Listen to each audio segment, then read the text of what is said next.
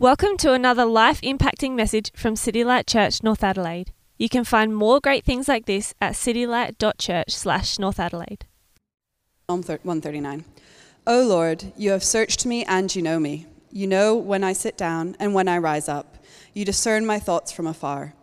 You search out my path and my lying down and are acquainted with all of my ways.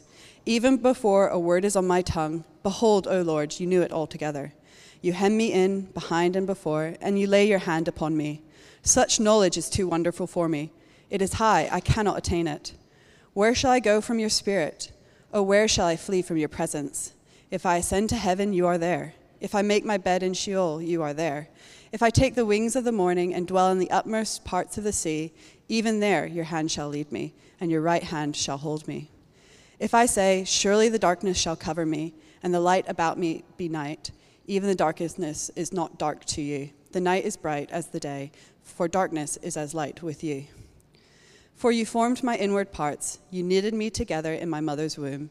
I praise you, for I am fearfully and wonderfully made. Wonderful are your works, my soul knows it very well. My frame was not hidden from you when I was being made in secret, intricately woven in the depths of the earth. Your eyes saw my unformed substance. In your book were written, every one of them the days that were formed for me, yet when as yet there was none of them. How precious to me are your thoughts, O God! How vast is the sum of them! If I would count them, they would be more than the sand. I awake and I am still with you. Oh, that you would slay the wicked, O God! O men of blood, depart from me.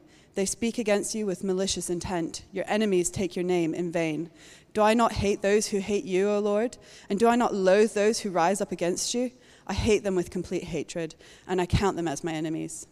Search me, O God, and know my heart. Try me and know my thoughts, and see if there be any grievous ways in me, and lead me in the way everlasting.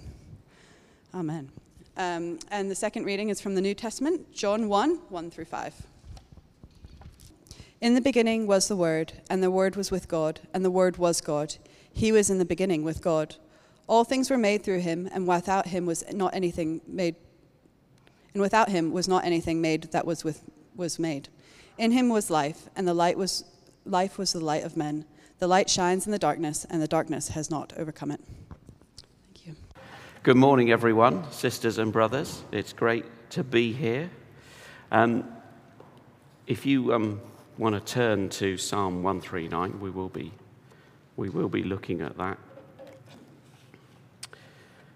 So, this, I think, is the first of a short series of Songs of the Psalms, I think we're calling it, or something like that, where we're going to be enjoying Psalms that mean a lot to people, um, just as they have meant a lot to God's people throughout, you know, the ages. Uh, and, you know, and meant a lot to Jesus. And probably Jesus would have sung some of these Psalms himself in different circumstances. And I'm looking at Psalm 139, not only because it is a wonderful psalm, as we shall see, but it means something very special, very personal to me.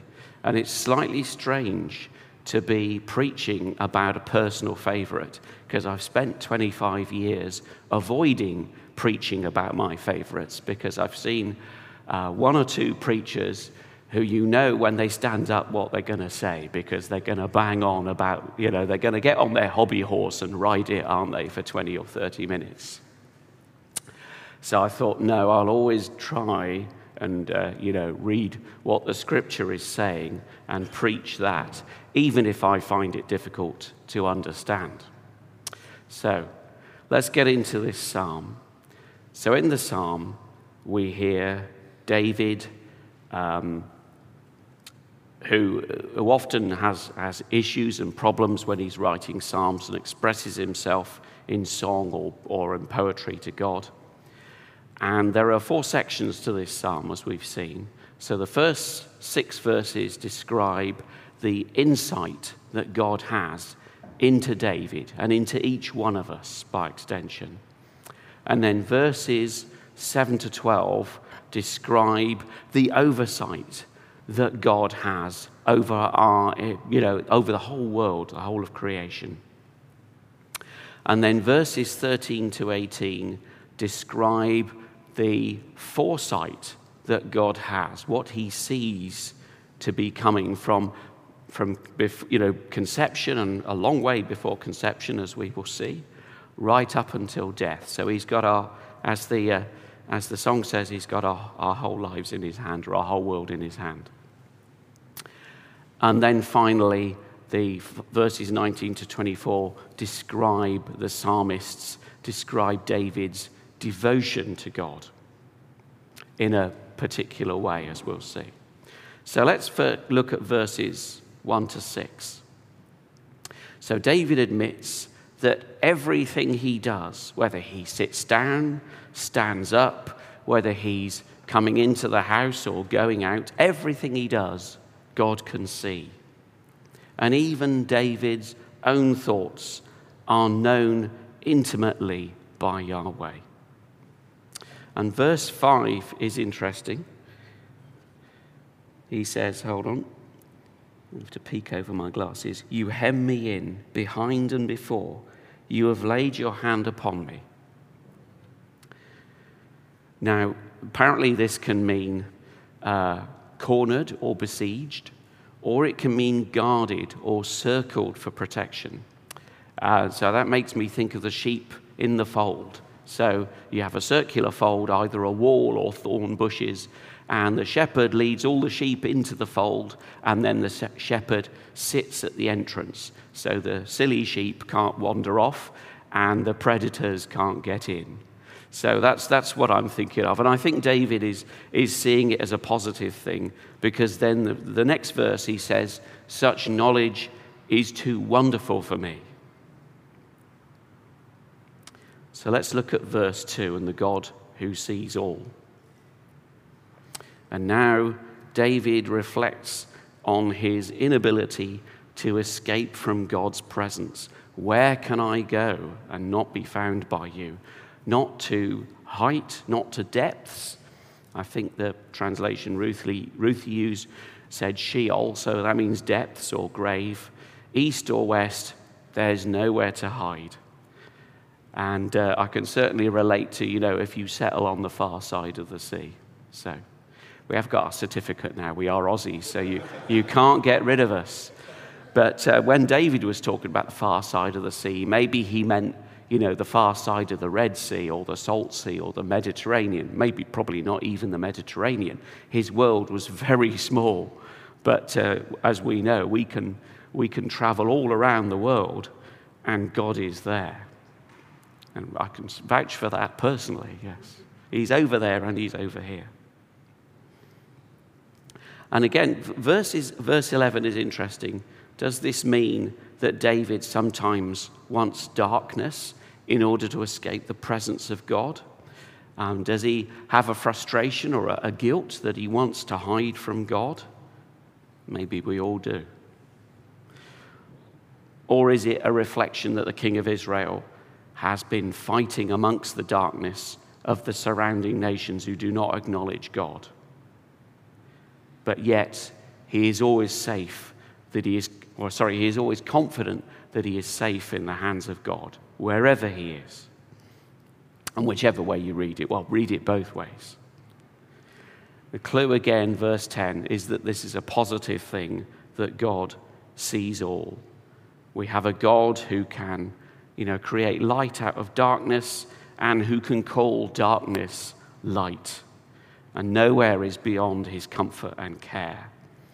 And it's a terrific picture, isn't it? An astonishing picture of God seeing all, knowing all, and being interested in one individual to be with him and accompany him and pursue him wherever he goes. So let's look at verse 3 now. So the psalmist turns his thoughts to God as creator. And David says, even in the womb, he knows that he is seen and known by God. You created my inmost, be- my inmost being. And David knows that all his future is in the Lord's hands. And he praises God for his unbelievable thoughts, or for God's unbelievable thoughts and knowledge of David. in verses 17 and 18. And all the detail of David, everything about him, his height, his weight, his, uh, his fear of the dark, um, things that happened to him in childhood, teenage traumas, his weaknesses, his strengths, his relationships, his failings, which there were many, every imaginable, imaginable detail of every person. And uh, I'm told that um, more than 100 billion people have existed on earth. And God knows every detail of every one of them. Yes, truly, this knowledge is too wonderful for me. And He knows us better than we know ourselves. So if we've ever had a revelation about something about ourselves, usually not all that flattering if we've, um, if we've been maintaining an illusion about ourselves and, and how we behave and our character, well, God knew it anyway. And if we come to Him, He will help us to discover these things. And then in the fourth verse, the psalm takes a turn. And to modern ears, I guess this would be some difficult verses as David talks about his hatred of his enemies and his hatred of the wicked. And we're reminded there are people who do rage against this God who knows and sees and created everything. And we're reminded that a choice needs to be made. Are we for or against God? And I suppose one of the reasons that these things are difficult for us today is today we practice our religion and we have relatively little power. We might have influence, but we have relatively little power. And the power of the state is separate from our religion, okay? So that separation was invented by Jesus. Let's not forget when he said, Render unto Caesar what is Caesar's, and unto God what is God's. So we are used to a Western world where religion and the state are separate things and, and can actually be in conflict sometimes. But of course, in David's time and in other religions, power and religion go hand in hand. You know, the head man, and it usually was a man, was, you know, the head of the state religion. Uh, you know, a bit more forcefully, you know, the Queen might come on at Christmas and say, you know, Jesus is my savior. Great stuff for you, Madge. Um, but she doesn't really have any power, to be honest, over the. I imagine she could give you a good grilling if you were, you know, if you were displeased Her Majesty. But, um, but she doesn't really have any power either over the state or over religion. And certainly nobody is forced to worship Christ in the UK or the Commonwealth. Uh, or in any country, as far as I know, but who, who knows? There may always be exceptions. So we have a different view of power and God than the ancient peoples for whom there would be no other way. And still, for some other religions, that's the way it is. And maybe, I suppose, that's why some other nations fear Christianity, don't they? Some regimes think that they've got to destroy or put aside Christianity because they are afraid, um, which is strange in a way because Christians make good citizens, I would have thought, you know. You know, we don't cause trouble. We're, uh, we, we obey, generally speaking. But that's not the way some regimes see it. So there's a breakdown of the psalm. And there's a couple of things I wanted to say about having gone through the psalm. And we can, um, it, it, may, it seems like David has been accused of infidelity to God or, or not, you know, being a good king, and is the tone that's here. So, so, the, uh, so the books tell us. And we can understand if David's been accused of infidelity to God because he's got many enemies. He's a powerful man. Um, he's killed a lot of people over the years. He's made some enemies. And also, of course, David has done bad things. He, for example, he stole a man's wife, raped her, then murdered the husband when she became pregnant in order to cover it up. So, you know, he's gone out there and done some really bad things, uh, you know, and lots more than that. And no doubt this scandalous tale was embroidered a bit by the gossip of jealous people, uh, which was the social media of that time and still is today. And it's also worth noting that David gets treated as an individual in the New Testament. You can always tell in a story if somebody is significant, they get named. If they're just a sort of minor player, they don't get named. They're just a, a servant, a woman, a child. So they're low down in the hierarchy, in the pecking order, a slave. But David is named because he's a major player. He's a king chosen by God. So his personal story is important and becomes an example for us all. More on that later. Okay, that's the, um, you know, I've done the biblical stuff. We've gone through all of the psalm, uh, which is a fantastic psalm. But I have to confess to you, the reason that the psalm is my personal favorite is, is verse 14, or just a small part of, of verse 14. So Liz is embarrassed now. I don't know why, because you did all the work, darling. so this is our daughter Rachel. This is her birth announcement. And on it we had that verse. And uh, as you can see, she was uh, sleeping peacefully there. And uh, Rachel's 25 now, so I know how long I've been preaching because I took her with me on my first gig. She was in the, you know, she was in the car seat that you could, because she was really weaning. And she slept through the whole thing, um, which was a, you know, sleeping through what dad says is a skill that she rediscovered later as a teenager and possibly still practices today. But anyway, moving on. So this is my this is the reason why this is my favorite psalm, and not because of the personal reasons that I've just said to you. Um, but this verse has come to represent something that um, means a lot to me uh, because it captures my journey from atheism to faith. You see, I believed in evolution and the Big Bang Theory. Uh, yes, the, the theory, but I also like the series. Um, so I believed in those before I believed in God. But I was fascinated by the beauty and complexity of the universe. Excuse me, I'm just going to getting a bit dry. But I was fascinated by the, the, the beauty of the universe, the incredible, you know, awesomeness of it all. And later on, by the, how unlikely our universe is because it's so perfectly balanced uh, to such a fine degree that the, you know, the odds of it coming about being balanced spontaneously are you know, billions and billions to one. But I wasn't aware of that back then. And eventually, my growing awareness of how complex the universe was, because I'd been taught science at school, overcame my objection to God just existing because I thought, well, how can God just exist? How can that happen? But then I thought, well, how can the universe just exist? And it does. So that kind of took away my objections to God existing.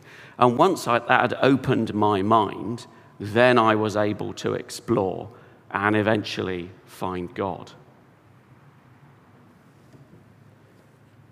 And one of the things I wanted to explore here in verse 15 the psalmist says that we are formed from the depths of the earth. Because, and that's true, because that's where our substance came from. Of course, our mothers ate plants and animals, and the plants, the animals that she ate also ate plants. So all of that stuff that we are, we were made of as babies, well, and since then, all came ultimately from plants who got their sustenance out of the earth. So the psalmist is quite right to say that we come out of the earth. But the story of our creation is so much bigger than that because the very stuff that we are made of didn't come, wasn't formed in the earth. It was formed elsewhere, and then the earth formed with that stuff. So if we look at what we're made of, there we go. So about 10% of us is hydrogen atoms. And they all date back to the moment of creation. So if you feel a bit creaky in the morning, just remember that 10% of you is over 13,000 million years old. So, you know, you can be forgiven for being a bit, you know, a bit jaded now and again. And then just under a fifth of us is carbon, okay? And most of that came from small stars dying which sounds rather sad, doesn't it? But, you know, if it wasn't for that, we wouldn't exist. And then actually, almost two thirds of us is oxygen atoms. And that oxygen wasn't made in a small star dying, it was made in the shock wave of a massive star exploding, a supernova. So that's an extraordinary thought. Two thirds of you was made in a shock wave when a massive star blew up. And, you know, there's other stuff. There's, there's nitrogen and calcium in our bones. You know, there's phosphorus. So that's uh, about 6% of us. And then less than 1%, there's potassium and sulfur and sodium and chlorine and magnesium. And we need all of these things. These are essential. We would die without them. And they were all made by stars dying in different ways. And what's interesting, actually, if we can move on to the next slide, what actually killed those stars was making iron. And we need iron, it's what makes our blood red, and it what, it's what enables our blood to transport oxygen around our bodies, the hemoglobin. So without the iron, we would suffocate. Uh, and as, as, I say, what makes the blood red? I mean, the, the communion wine today is a bit pale, which has been noted. So maybe, you know, the grape juice was a bit anemic. It's not enough iron in the grape juice. So my apologies for that. But it's interesting, isn't it? The star burns for millions of years, but once it starts burning iron and making iron, it's only got one day to live. It does one, about one day making iron and then it blows itself to pieces, which is a strange thought, isn't it? That's, that's what's flowing around in our blood is what killed a star. And then finally, there's two, two more elements. There's iodine, and I have to work at this, molybdenum, or molybdenum is easy to say. Molybdenum is easier to say, but it's not right. Uh, so molybdenum and iodine. Of course, we, we process iodine in the um, thyroid, don't we? I'm looking at Ruth because she, yeah. Good, we got a few, got some doctors in here, which is always good. So those, which again are essential, we would die without them. They didn't come from a single dying star. They came from a much stranger source.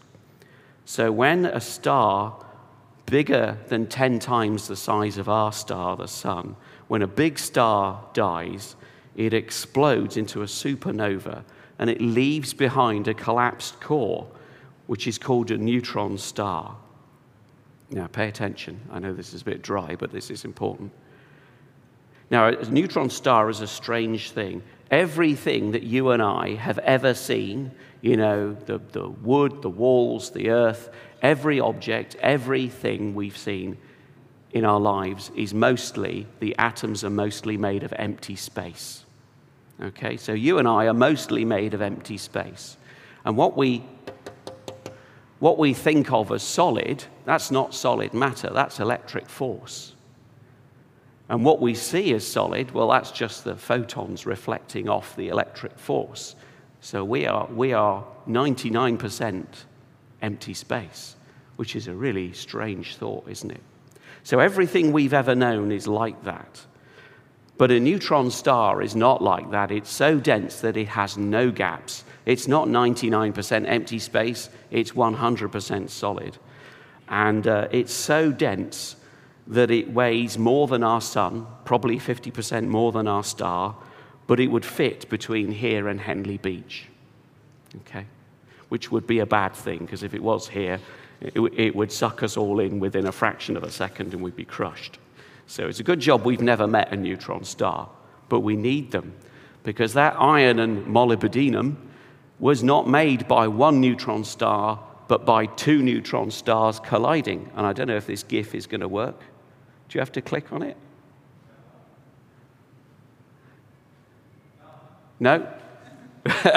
Never mind. Imagine the stars circling each other and getting closer and closer and then going kaboom in style. Okay?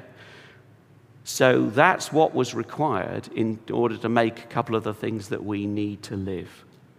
So God really did go to town, didn't he, making us? We are truly, fearfully, and wonderfully made. Now, the so what test. You probably sat there thinking, Simon, why are you telling me all this stuff? We're in church on a Sunday. What's this got to do with Jesus? Well, John, Jesus' favorite disciple, thought that creation was so important that he started his gospel by reminding us that Jesus was one with the Creator at the moment of creation, all that time ago. So that's the perspective that John wants us to have. And another reason I want to, I'm telling you all of this stuff is in our walk as Christians, we will encounter people who dismiss the possibility of God, like, one, like I once did, and far more people who kind of believe in God but just pay God no attention except in emergencies. It's a saying that there are no atheists in a lifeboat. And I've heard people say that they only believe that what they can see. Oh, I only believe in, in what's real, what I can see. You think, okay, do you know that what's real is actually 99 or more percent empty space and what you're seeing is not solid at all? It's electric force. Maybe if they knew that, they wouldn't be so confident that they, that they knew it all and there was nothing else to learn. So I understand if they understand what real really is. And there's also those who try and um, tell us that science and religion are enemies. And I remember seeing a Christian on TV, and I think she was upset because somebody had asked her to wear a mask, and she refused. And she was screaming at this person, I don't believe your science because I believe in my God. And I remember thinking at the time, Sister, I don't think you thought this through. If we believe there is only one God who is the creator, then everything is, that is created comes from God. And He made the laws of physics and He made the forces that bind our universe together. And He set in train all these events, you know, stars growing and burning and dying and blowing up, in order to make us. So, any study of science, any study of the creation, can only occur because God made scientists to study the creation that He made. So, we have nothing to fear from this. We have nothing to fear from this. Because, after all, elsewhere, the psalmist says in Psalm 19, the heavens declare the glory of God, the skies proclaim the work of his hands. Day after day, they pour forth speech. Night after night, they reveal knowledge. And some atheists have tried to claim that science is on their side or that science proves that God doesn't exist. And this is rubbish. Okay? So the scientific method involves coming up with a hypothesis, an idea of how things work based on observations, then constructing an experiment to confirm or disprove these ideas. And there is no experiment to prove or disprove the divine, the presence of the Almighty. There isn't one. So science has nothing to say about the existence of God. It's not a scientific question.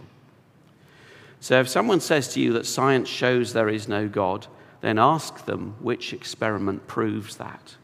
Now, of course, they're not going to admit that they're wrong. They'll waffle at you. Um, and as an auditor, sometimes in my work, um, the auditor's test, little aside teaching point here, whenever an auditor encounters somebody who says, oh, yeah, we do this or we do that, the auditor says, show me. Show me the proof that you do this or you do that. And I suppose the modern version of this was, would be, well, let's Google that. So if somebody says there's, a, there's an experiment that proves God doesn't exist, okay, Let's get the phone out and look that up on Google and see if we can find it. And I suspect there'll be more waffle and more. as they try and get out of it. Okay, I'm on the final page now. When I sent Jacko my draft, he said it's too short, your sermon. So you can blame him. So, in conclusion, Psalm 139 reminds us how complete God's knowledge is of us, how intimate and detailed his view of us. David knew this, but even King David's knowledge of God was partial and was obscured by his sin, but still he knew enough to praise God. And we are more blessed than David. We know far more. We know that Jesus has become human and died for our sins on the cross, bridging the gap between us and God. And God has sent His Holy Spirit to live in us. And now God's revelation in Scripture is complete. Far more exists than was available in David's time. And we can interpret it with the mind and example of Christ and the words of Christ. And we've heard that some embrace science while rejecting God's revelation, and some re, uh, reject God's revelation, sorry, embrace God's revelation while rejecting science. But we have the believer's freedom. We can have both. It's not either or. The saved Christian has nothing to fear in studying God's creation. We may be puzzled, dumbfounded even by creation, by its strangeness and complexity, but we praise God for it anyway. And now that we are saved by Jesus, we are children of God, sisters and brothers. There are no go betweens anymore, no kings or priests to intercede us, for us. Um, not that we reject setting aside people to serve God and to lead us, but of course, we have power and knowledge of the kind David could never have dreamed of. Okay? Each, I suspect every one of us in here has got a mobile phone. Uh, and we, we live in a country that God, uh, that, sorry, that David didn't know existed. He would have had no idea this place existed, not a chance. But we don't need kings or priests anymore because we have Jesus himself to intercede with us with God. And each one is a major character now in our story. We are co workers with God, and what we think and do and say can advance his kingdom. Now we can and do know God even better than the king. So I'd just like to pray the final two verses of Psalm 139. Search me, God, and know my heart. Test me and know my anxious thoughts. See if there is any offensive way in me, and lead me in the way everlasting. Amen. Thank you for listening to audio from City Light Church, North Adelaide. We hope you found it helpful and we'd love for you to share this message with others.